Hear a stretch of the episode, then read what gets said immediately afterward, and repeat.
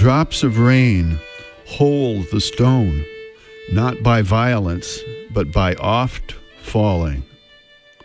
From Lucretius De Rerum Natura, 99 BC to 55 BC.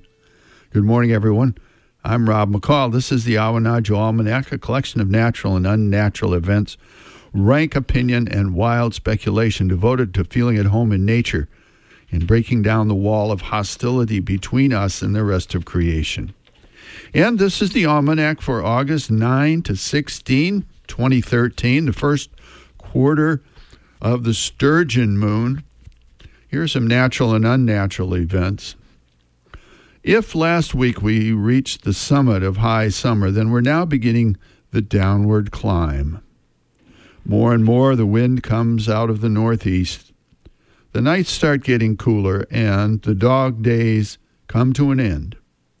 The autumn asters begin to bloom in the fields, and a few of the hardwood trees begin to show the tiniest little bit of color. Summer's time upon the stage is not over, and she will have more torrid and florid moments. But fall is in the wings, whispering his lines to himself. Field and Forest Report, in addition to Queen Anne's lace and black eyed Susan, the fields and roadsides are decorated with toad flax Linaria vulgaris. It's also called, called butter and eggs because of its yellow and orange coloring.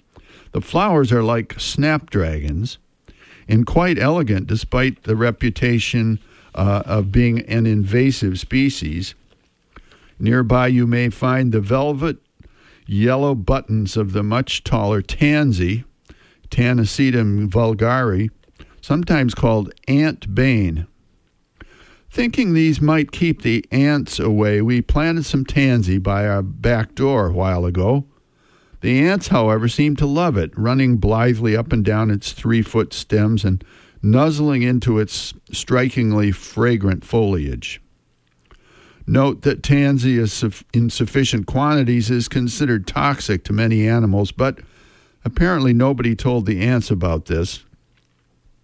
You may also see the curling runners and pink and white flowers of morning glory twining among the flowers of the field. These delicate trumpet shaped blossoms open early in the day and close before nightfall.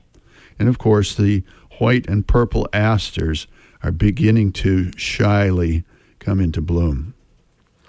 Along with these late summer flowers come the late summer insects. Japanese beetles, Popillia japonica, are feeding widely, especially on roses. Like the seagulls, the Japanese beetles might well be admired for their beauty if they were rare, but there are just too dang many of them. More pleasing are the elusive shiny black field crickets, family Gryllidae, which have gone through several molts since spring and are now adult. Male crickets enthusiastically sound their love songs in the tall grass while the females pretend to ignore them but are actually listening closely. You know how it goes. Their cousins, the grasshoppers, are also reaching maturity and hopping madly from stem to stem. But the main event out there is the blueberry harvest now underway.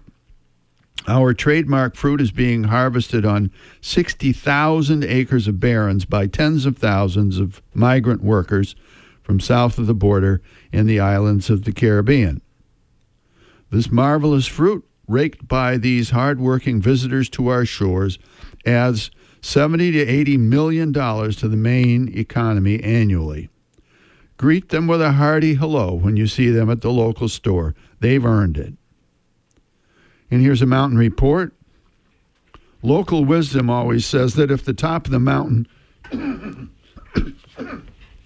if the top of the mountain is invisible, it's going to rain.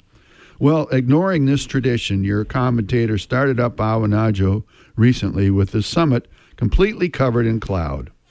A thick gray veil hanging low over the bay all the way to Cadillac Mountain, and a light rain falling. On the upclimb, the oaks and the birches provided some shelter, but at the top, the fog was thick enough to hold in your hand, and the rain ran off in sheets. The woods were silent, except for the rattle of raindrops. The stones glistened as if varnished. The heavens soaked my head, and the firmament my feet. This is what happens when your cathedral is roofed by sky. Finally, a couple seed pods to carry around with you. First, from English critic John Ruskin, 1819 to 1900.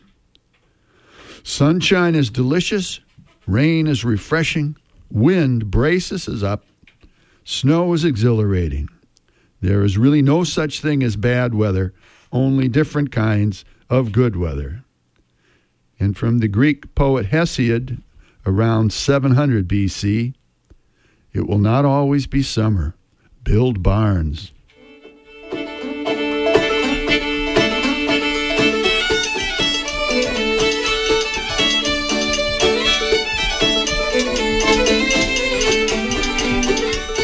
Well, that's the almanac for this quarter moon, but don't take it from me.